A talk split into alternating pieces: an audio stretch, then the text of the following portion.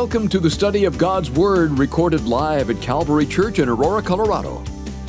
To learn more about the many resources available through Abounding Grace Media or to tune into our live stream services, visit us online at calvaryco.church or download our free Calvary Church app.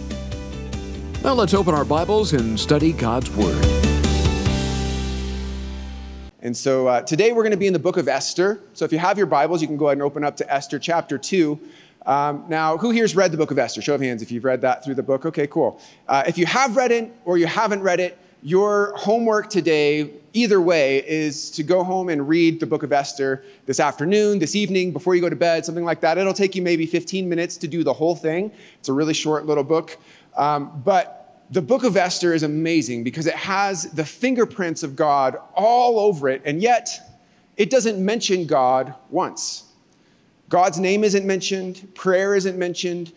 In fact, you could take Esther and say, This doesn't have anything to do with spiritual things. Why is this even in the Bible? And yet, God's hand is all over the book of Esther. In fact, I would say maybe even more so than many other books throughout the Bible that mention God, the book of Esther shows the way that God works behind the scenes to accomplish his purposes through his people in miraculous and powerful ways. I want to give you just a little bit of an overview of the book of Esther because we're not going to actually dig too much into the text of Esther today. I have uh, not really so much of an expositional message for you as a little insight that God gave me through this one little you know, nugget that stuck out in the middle of the book. But the story of Esther uh, just for context, is the, the Israelites have been exiled in Babylon, which is now Persia. Uh, King Xerxes I, or King Ahasuerus, as he's also called in the scripture, is ruling over the empire of Persia. Now, Persia from that day stretched from India all the way to Greece and then south to Ethiopia. It was a massive empire. And King Xerxes got really frustrated with his wife uh, in this one party situation that they were having going on. And so he banished her from his presence, essentially deposed her as queen. And so they had to hold a, a, a contest throughout the entire empire to name the next queen of Persia. And so it was essentially kind of a Miss Persian Empire contest, if you will. The winner would become the next queen of Persia. And so this was held and through um, the, the, the contest, all of these women were brought in, and Esther, this Jewish girl, uh, was chosen as the next queen of Persia. And Esther and her cousin Mordecai um, are the kind of the main uh, characters that we read about in this historical account. And we follow along with them as God uses these two unlikely, unsuspecting people to save an entire nation. Because, see, as you get into Esther chapter 3, which we're not going to look at today, there's a man named Haman that comes onto the scene. And Haman is a descendant of the enemy of the Jews. And he takes issue with Mordecai and ultimately decides that he wants to wipe out the entire nation of Israel. And so he launches this plan. He tricks the king into signing this decree and it goes into effect, and the king couldn't undo a decree that he had signed. It was part of the law of the Persians. And so uh, Esther and Mordecai step in, and God uses them in a powerful way to rescue his people. It's a, a, powerful story of God's power and redemption and God's hand working in the lives of people. Uh, highly encourage you to read through the whole thing later today. But really, the, the, the story of Esther, even though it doesn't mention God, is a story of how God is sovereign, of how He's in control, how He's ever present and constantly working through every situation to accomplish His purposes for His kingdom and His people, even when, and maybe even especially when, we don't see how it's working out. And the cool thing as you go through this book is the, the, the, the way that God uses ordinary people like you and me to accomplish great things. And there's a line that I'm sure you've heard from Esther, even if you haven't read through the book of Esther. Uh, it's right in the middle of the book as Haman has launched this plan, and Mordecai, Esther's cousin, comes to her and is trying to encourage her to go in and say something to the king. And he says, Who knows? Perhaps you've been brought to the kingdom for such a time as this, right? You've probably heard that before. And I really believe that is true, not only in Esther, but in your life and in my life is that God has placed you where you are and made you who you are and set you in your family, in your school, in your workplace, in your neighborhood, intentionally, on purpose, strategically for such a time as this. You're not on accident, and nothing that you go through is on accident. You've been brought to where you are and made who you are and placed in the circumstances you find yourself in on purpose for such a time as this. Now, I think most of us know that on some level. If you're a follower of Jesus, you, you know that there's a purpose behind your existence. You know that God has a plan for your life. But sometimes, if we're honest, it can just feel like you're floating through life, right? Sometimes you might think, well, I, I know that God has a plan, but why am I not seeing it actually happen in my life? Why doesn't it feel like it? Why do I find myself in the difficult season that I've been in? Why am I going through this hardship? Why am I going through this trial? Why am I going through this health issue? Why am I unhappy in my marriage? Why am I upset about the state of the world or the economy? Why is our country going the way that it is? Why is all why are all these things going out of control? I mean, if God is really in control, why does everything feel out of control?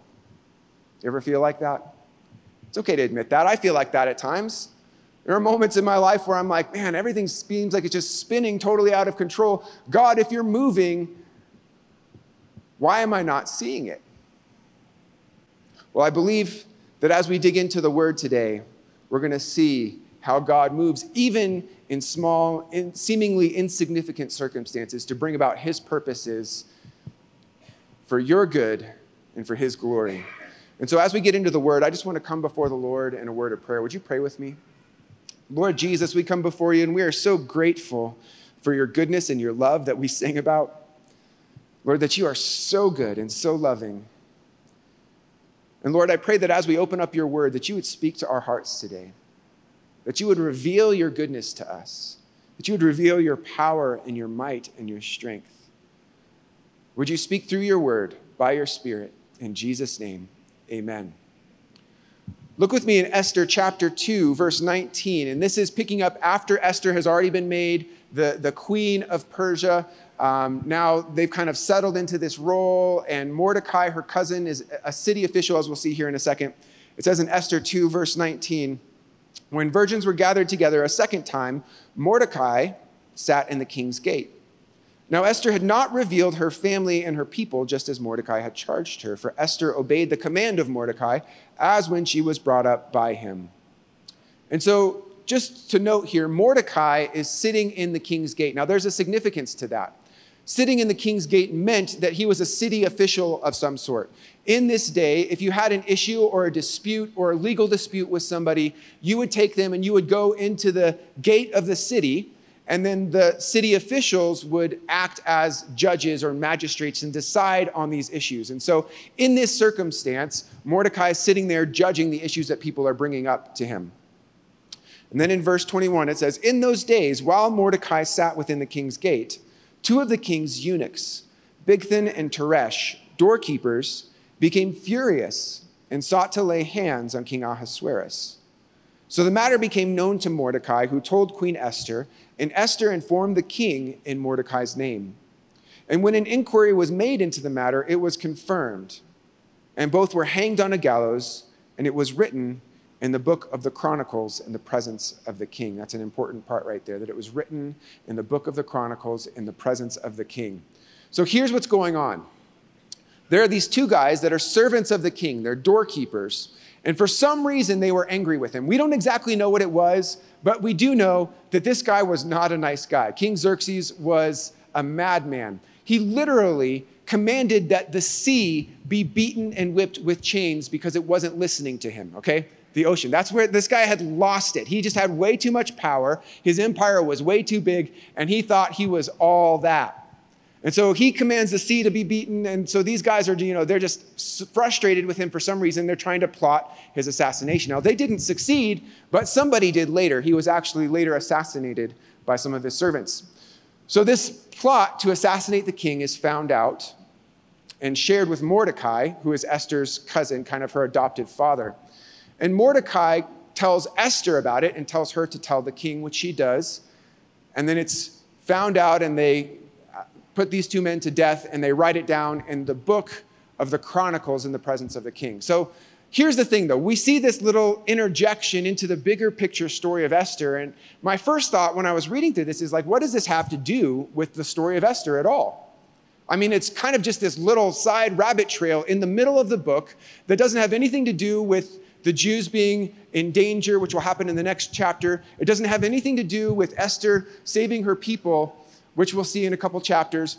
What, what's the point? Why is this even here? It seems so small and insignificant to the overall story. Why was this even included? Well, here's why. This small interjection into the larger story of Esther sets the stage for the way that God is going to save his people in the end. What it's doing is it's showing how God works behind the scenes, in advance even, to deliver his people. See, the danger that was coming to the Israelites wasn't even present yet. Haman, who we meet in the next chapter, hadn't even concocted the plan to say to kill the Jews yet, and God is already putting pieces in place to rescue them. See, God plans to deliver before the enemy ever even plans to destroy. It's a powerful example of how God ultimately works in our lives, not only in the day to day stuff, but in your salvation as well. See, it tells us in Revelation that Jesus Christ is the lamb slain from the foundation of the world. Now, he didn't actually die at the foundation of the world, right? But God planned before anything was created that he would choose to die on that cross before sin even existed, he chose to die on that cross for you and for me. And so, in this instance, God gives Mordecai the opportunity to save the king's life, which is written down in this book.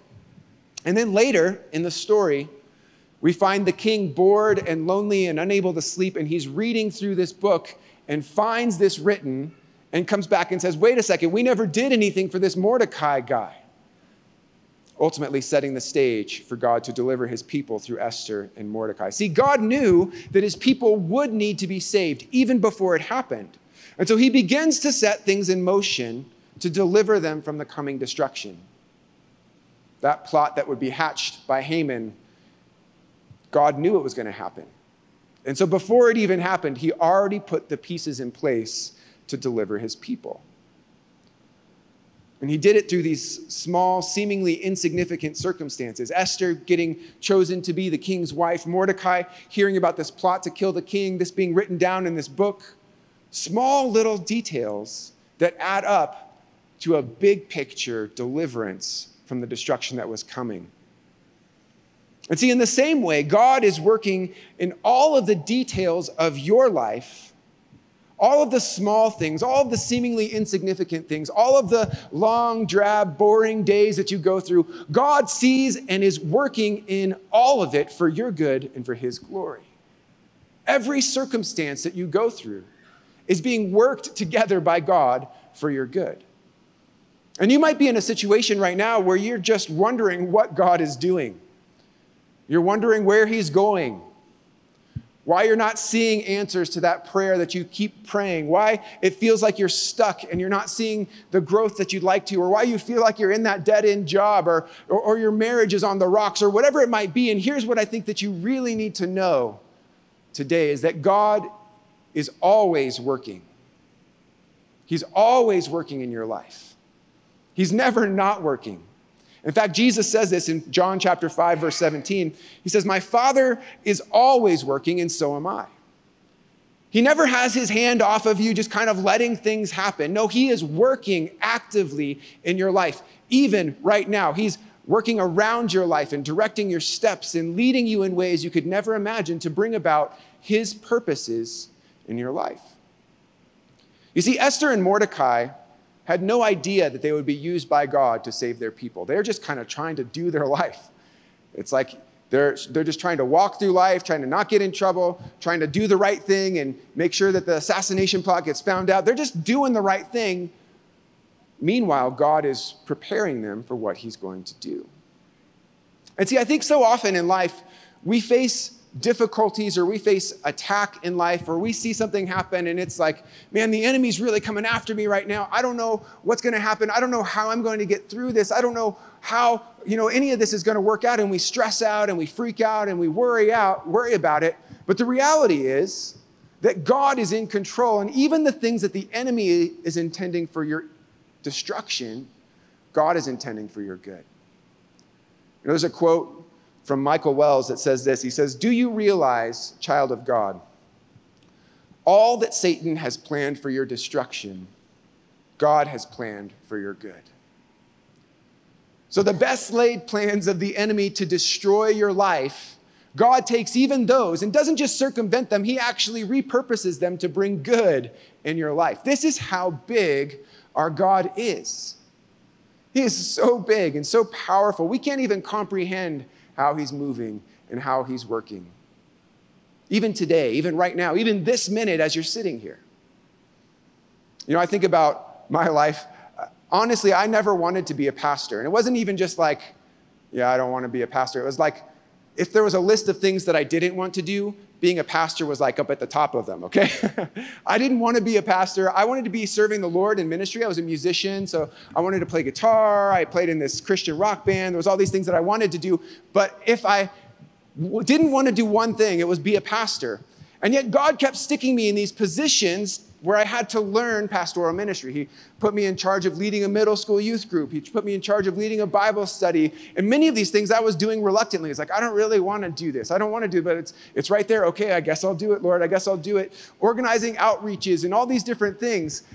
I remember one day I finally, I got my dream job, which was being a worship leader at a church. It's at the church actually that I'm at now. But years ago, uh, we went and planted a church after that. A long, long story. But going back, I got this dream job. I was leading worship at this church, and that was going on for about a year. And I was just so excited and blessed to be doing that.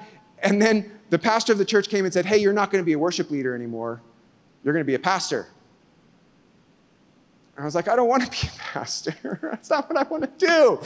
Well, if you want a job, that's what you're going to do. Okay. and so I said yes to the Lord and stepped into that, all the while realizing that he'd been preparing me for that all along the entire way. Whenever I think about this, it reminds me of the Karate Kid. Now, I'm not talking about like the Jaden Smith Karate Kid, and I'm not talking about Cobra Kai, all that stuff on Netflix. I'm talking about the real 1980s Karate Kid. Anybody, you know what I'm talking about? Daniels, yes, you, yeah, totally. The real Karate Kid. Daniel San and Mr. Miyagi and the real Karate Kid, all right? So, what happened in the Karate Kid? Daniel wants to learn karate. And so he goes to Mr. Miyagi's house and he's like, I want to learn karate. And what does Mr. Miyagi tell him to do? Wax on, wax off. Wax on, wax off. Wax on, wax off. And Daniel is sitting there and he's waxing all Mr. Miyagi's classic cars and getting them all shined and pretty and good. And he finally gets done. He's like, okay, I'm done. I'm ready to learn karate, and what does Mr. Miyagi do? He says, paint the fence. Up, down, up, down, up, down. And Daniel gets so frustrated, he's like, I didn't come here to do your chores. That's not why I'm here. I came to learn karate. Why are you having me doing all this stuff? What's going on?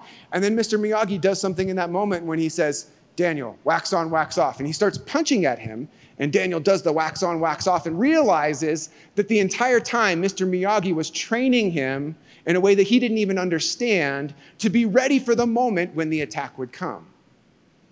And see, I think God is working in the same way in your life and in my life. We go through situations and we feel like, I don't understand this. Why do you have me in this job? Why do you have me in this relationship? Why do you have me in this neighborhood? Why do you have me going through this, God? I don't understand what you're doing. I'm sitting here painting a fence and I want to learn karate. Why do you have me painting a fence? All the while, God is preparing you, working on you, putting you through the tests and the trials to purify your faith, to stretch your boundaries, and to build your trust in Him. See, you don't face anything in this life on accident. There is nothing that enters your life without first passing through the hands of God. And if it's passed through his hands first, you can trust that he is working it for your good. I don't care how scary, how hard, how overwhelming that situation is. If God has allowed it, he will cause it to bring good in your life, even if the circumstance itself is bad. Even if the, the hardship that you're going through is tragic and destructive, God repurposes it for good. You know, there was a quote that I heard a few weeks ago that really struck me. And he says this He says, We like to talk about having the faith to be healed, but what about having the faith to be sick? And you know, I believe that God heals. In fact, I'm a testimony of God healing. When I was born, I had a hole in my lung. I shouldn't have survived. God miraculously healed me through answered prayer from my parents and the church that they were part of. God worked miraculously in my life, but sometimes God doesn't heal. And what about having the faith to walk through the sickness, trusting that God is still working and moving in the midst of it? What about trusting God, whatever may come, knowing that He is sovereign, that He's in control? And even when we feel out of control and like things are just going crazy, God isn't scared. God isn't confused. God isn't overwhelmed. He has a plan, and we can have faith. And we can trust that God is good even when things are not good. Guys, it's so important that we don't forget how big our God is. I think sometimes when we feel like things are out of control, we think like God doesn't have control, right? Like we feel out of control, so God must feel out of control. Do you think God is up there stressing about your situation? I don't think so. I don't think that's how he's handling it right now. You know, Isaiah chapter 40, verse 12 says this Who else has held the oceans in his hand? Who has measured off the heavens with his fingers? Who else knows the weight of the earth or has weighed the mountains and hills on a scale? See, our God is so big and so powerful and so mighty. He has it under control. He's holding the whole universe together. I'm a little bit of a nerd, I'll just let you know. And I'm going to let you in on my brain here just for a minute. So you can kind of like, as you process this, you can say, okay, he said he's a nerd, I get it now, okay? But here's the deal I, I'm like kind of geek out on some of like space and you know astronomy and looking at things in outer space and just kind of the bigness of the universe that, that exists. And so I, I was looking like to try to compare like the scale of the universe to us, for example, right? Because I think we tend to put God in this bubble like he's a human and he's kind of hanging out with us. And of course, Jesus took on flesh, right? But the reality is God is so much bigger than we can even comprehend. And so I'm trying to like put this scale of the universe together. And I looked online and I was Google searching and I found this tool that's really cool that you can actually zoom in and out and scale back and forth and see the size of the universe in comparison to yourself. And so I, I couldn't find a way to share it with you that was very good other than like doing a screen grab video of me playing around with it online. So that's kind of what this is. But I want to share this video with you guys just to get a, a feel of how big the universe is that God currently is holding together. So, would you look at this video with me? You guys can go ahead and play that for me. Thank you. Okay. So, you can see there's like a meter basketball. That person, just imagine that person is you. Now, first thing to note did you know that there is such a thing as a giant earthworm that is nine feet long? It lives in Australia. One more reason to never go to Australia. Okay, so you can see, now you're starting to look kind of small next to the saguaro cactus, you know, the blue whale. You're kind of zooming out there a little bit, right? You got the redwood trees, the Eiffel Tower, the Titanic. You and I are kind of a little tiny dot at this point. Zooming out a little further, you can see there's Half Dome and Angel Falls, and we're starting to look at some comets and some asteroids, you know, the size of these things. There's a neutron star, which is a very small star. There's Rhode Island, you can start to see West Virginia, California, Texas. This is just the scale of these things. We're starting to see some moons now, different moons. There's the Earth and the moon, our moon, scaling out. There's a Minecraft world, just in case you're wondering. right? Jupiter, these different stars. There's the sun. That's our sun right there. That's the size of that compared to the earth. But now look at these other stars, our sun compared to these other stars. Now our sun is a dot in comparison to some of these other stars that we're looking at. And it just keeps going and going and going and going as you look at the size of these massive stars that exist in the universe. And we're starting to look at some of the nebulas that you can see in space, and we'll look at some of these a little bit more later. But these nebulas of like gas and dust that you can actually visibly see in space. And then we're not even at galaxies yet. That's what I want you to notice. Like we're like we're so far zoomed out and we're not even looking at a galaxy yet, okay? And so all of these nebulas are zooming out, zooming out. Think about how small you are at this point in comparison to all of this. And then now we're looking at dwarf galaxies. These are the smallest galaxies, okay? And then there's the Sombrero Galaxy and the Milky Way, which is where our sun is located. Again, even that is zooming out now. It's becoming a tiny little speck on the big picture, the grand scheme of the universe. You can start to see we're looking at clusters of galaxies and clusters of stars, and there's a supercluster, and every, I mean, this is just massive scale. Look at this for a second. It's just massive. And it keeps going until we have what we call the observable universe. You can leave that up just for a second. Now, the observable universe, observable universe, this isn't how big the universe is. This is what we can see of the universe that exists right now. Now, hold your thumb and your forefinger up and just kind of like put that in between your thumb and forefinger right now, okay? That is what we just read in Isaiah 40. That's like God's view of the universe he measures it off between his thumb and his forefinger. The universe is like nothing to God. It's like a small, it's kind of like, it's like the size of a softball, right? I mean, of course, God is spirit. He's not physical, so this isn't like literally holding it, but the, the picture is to God, the universe is like the size of a softball. He's like, where did I leave the universe? I don't know. It must have rolled under the couch over there or something. To him, it's like nothing. And yet, compared to you and to me, it's massive. I, uh, again, kind of geeked out a little bit the last couple weeks because they, they came out with the first images from the new James Webb Space Telescope. I don't know if you know about this. You can go look at this on NASA, the NASA website, and look at some of these pictures. But I just wanted to share a few of these images with you of actual photos that they captured of deep space from the James Webb Space Telescope. Here's this first one. This is what's called the Carina Nebula. Now, that's not graphics, that's not CGI. This is something that God created, right? That you can actually observe in space with a space. I mean, look at that. That's just crazy. It's like Star Trek or something, right? Show that next one for me. This one's called the Southern Ring Nebula. And the one on the left is infrared light. The one on the right is more like your observable, um, what you would see with your eyes. This next one, this next one's my favorite one. Now, this one, look at that for a second. Now, if you grew up in the 80s, this is like a 1980s Olan Mills photo background. Anybody know what I'm talking about? Like if you got a school photo in the 80s, that was your background right there. but this isn't fake. This isn't actually that. This is a photo of not stars, but thousands of galaxies. Okay? Think about that for a second. Each of those dots that you see on that is a galaxy, not a star. And each galaxy has somewhere around 100 billion stars in it. Okay?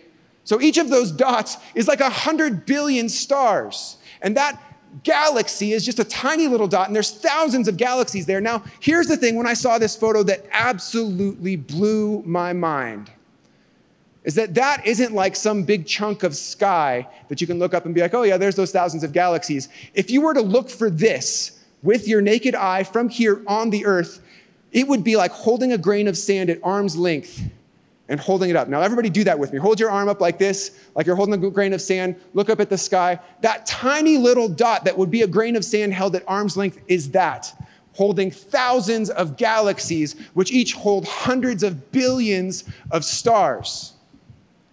One tiny dot. And our God holds that together.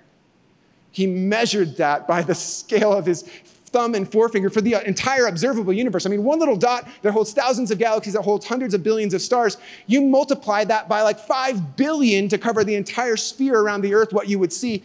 That is the size of just the universe that God measures between his thumb and his forefinger. Guys, our God is big.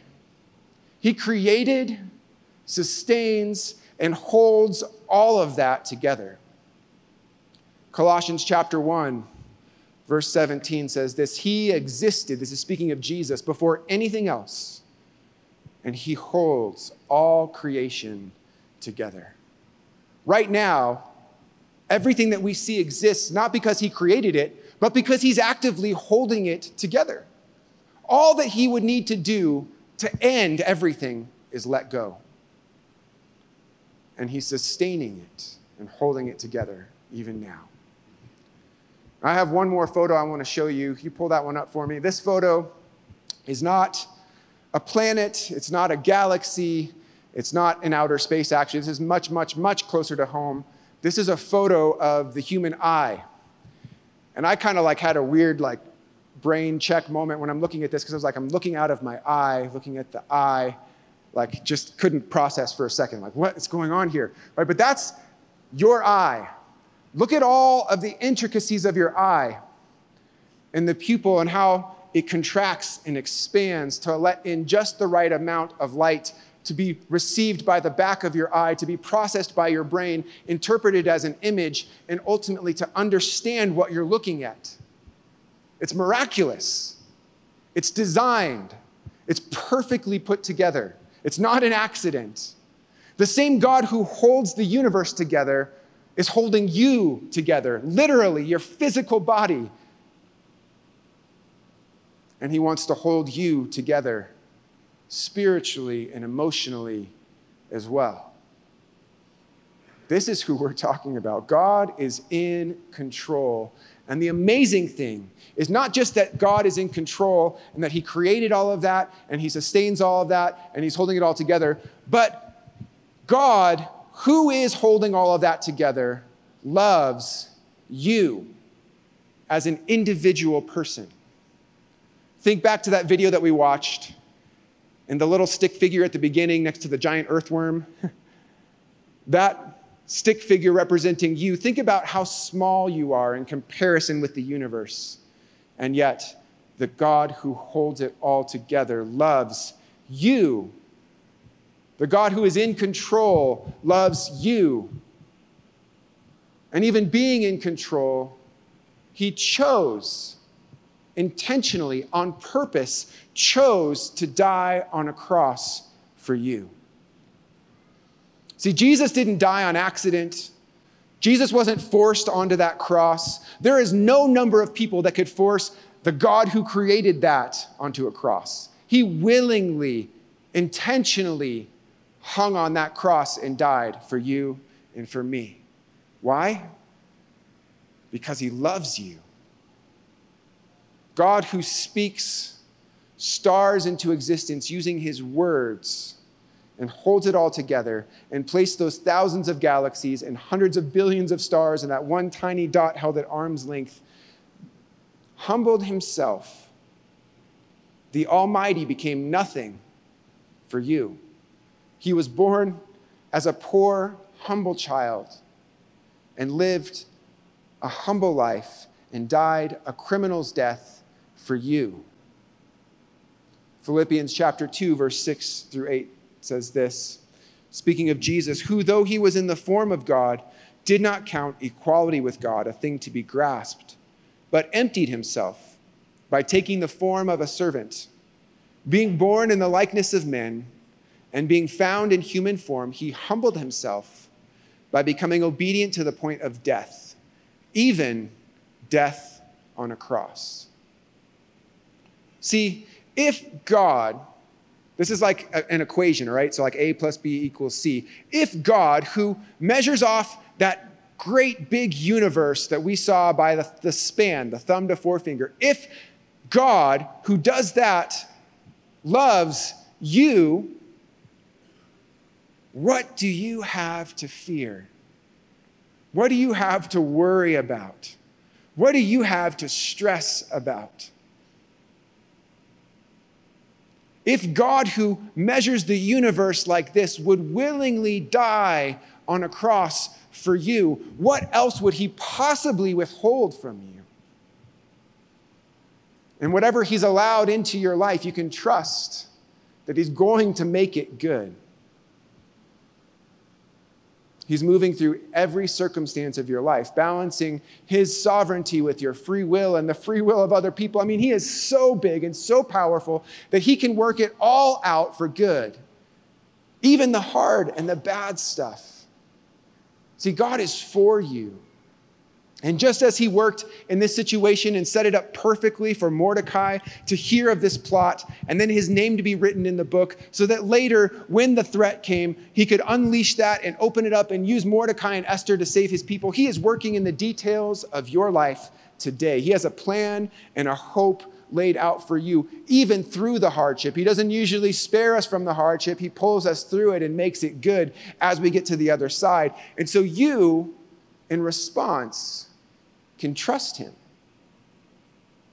That's our proper response. That if God can hold all that together and He loves me so much He would die for me, then I can trust Him.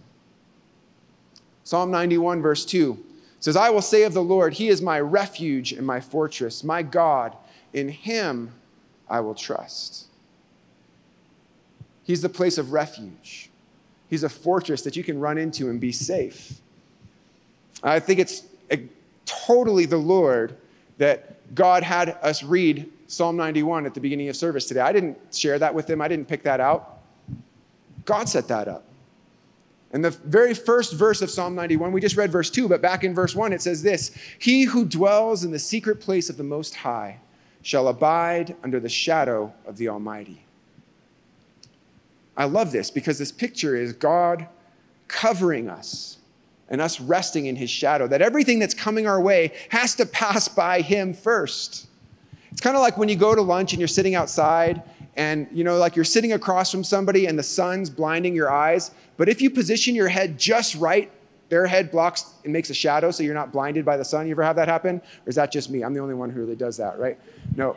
I remember it's like there's sometimes I'll be sitting there at lunch and I'm like kind of like sitting like this and the person looks at me like are you okay? I'm like, Oh, yeah, I'm just getting like, you're blocking the sun. So don't move. Don't move to the left. Don't move to the right. You're just blocking the sun perfectly. But see, this is what God does. As we rest in his shadow, he covers us. And everything that comes into our life at that point passes through his hands. And he works it for good in our lives. So that even when the world feels like it's on fire, we can trust and we can rest and we can know that our God is in control that He has a plan, and that we don't have to worry. I mean, that thing that you're thinking about that stresses you out so bad, do you think God's worried about that? Do you think God's stressed? Like sometimes I just have to remind myself and give this myself visually, like to try to picture Jesus walking back and forth, pacing, like, I don't know what I'm gonna do with that Nate guy. He just blew it. I don't know what I'm gonna do. I don't know how I'm gonna work this out. Do you think Jesus is actually doing that? No. Of course not. He's holding the universe together. He's not stressed about your situation or your finances or your job or your relationships. He's not worried about it at all because he has a plan. And I'll take it a step further. He's not worried about where our country's going. He's not worried about what's happening with the economy. He's not worried about any of it because he is in control. He is sovereign and he will work things out according to his plan so we can trust in him and in his goodness. I'd like to close us out today with just reading the word of God over you. I'm going to read Isaiah chapter 40 from the New Living Translation. I'm not going to have it on the screen, and I'd actually encourage you not to open up your Bible at this point. I, I, that's kind of rare that I would say don't open your Bible, but I just want you just to receive the word of the Lord poured over you. You can close your eyes even if you want. That's how I would spend this moment is closing my eyes and just listening to the word of the Lord spoken over me. I'm going to read from Isaiah chapter 40 starting in verse 10, and you've heard some of this before, but I think it's important to hear it in context about the bigness and the greatness and the grandness of our God. Isaiah 40, verse 10. Yes, the sovereign Lord is coming in power. He will rule with a powerful arm. See, he brings his reward with him as he comes. He will feed his flock like a shepherd. He will carry the lambs in his arms, holding them close to his heart. He will gently lead the mother sheep with their young. Who else has held the oceans in his hand? Who has measured off the heavens with his fingers? Who else knows the weight of the earth or has weighed the mountains and hills on a scale? Who is able to advise the Spirit of the Lord? Who knows enough to give him advice or to teach him? Has the Lord ever needed anyone's advice? Does he need instruction about what is good? Did someone teach him what is right or show him the path of justice? No, for all the nations of the world are but a drop in the bucket. They're nothing more than dust on the scales. He picks up the whole earth as though it were a grain of sand. All the wood in Lebanon's forests and all Lebanon's animals would not be enough to make a burnt offering worthy of our God. The nations of the world are worth nothing to him. In his eyes, they count for less than nothing, mere emptiness and froth. To whom can you compare God? What image can you find to resemble him?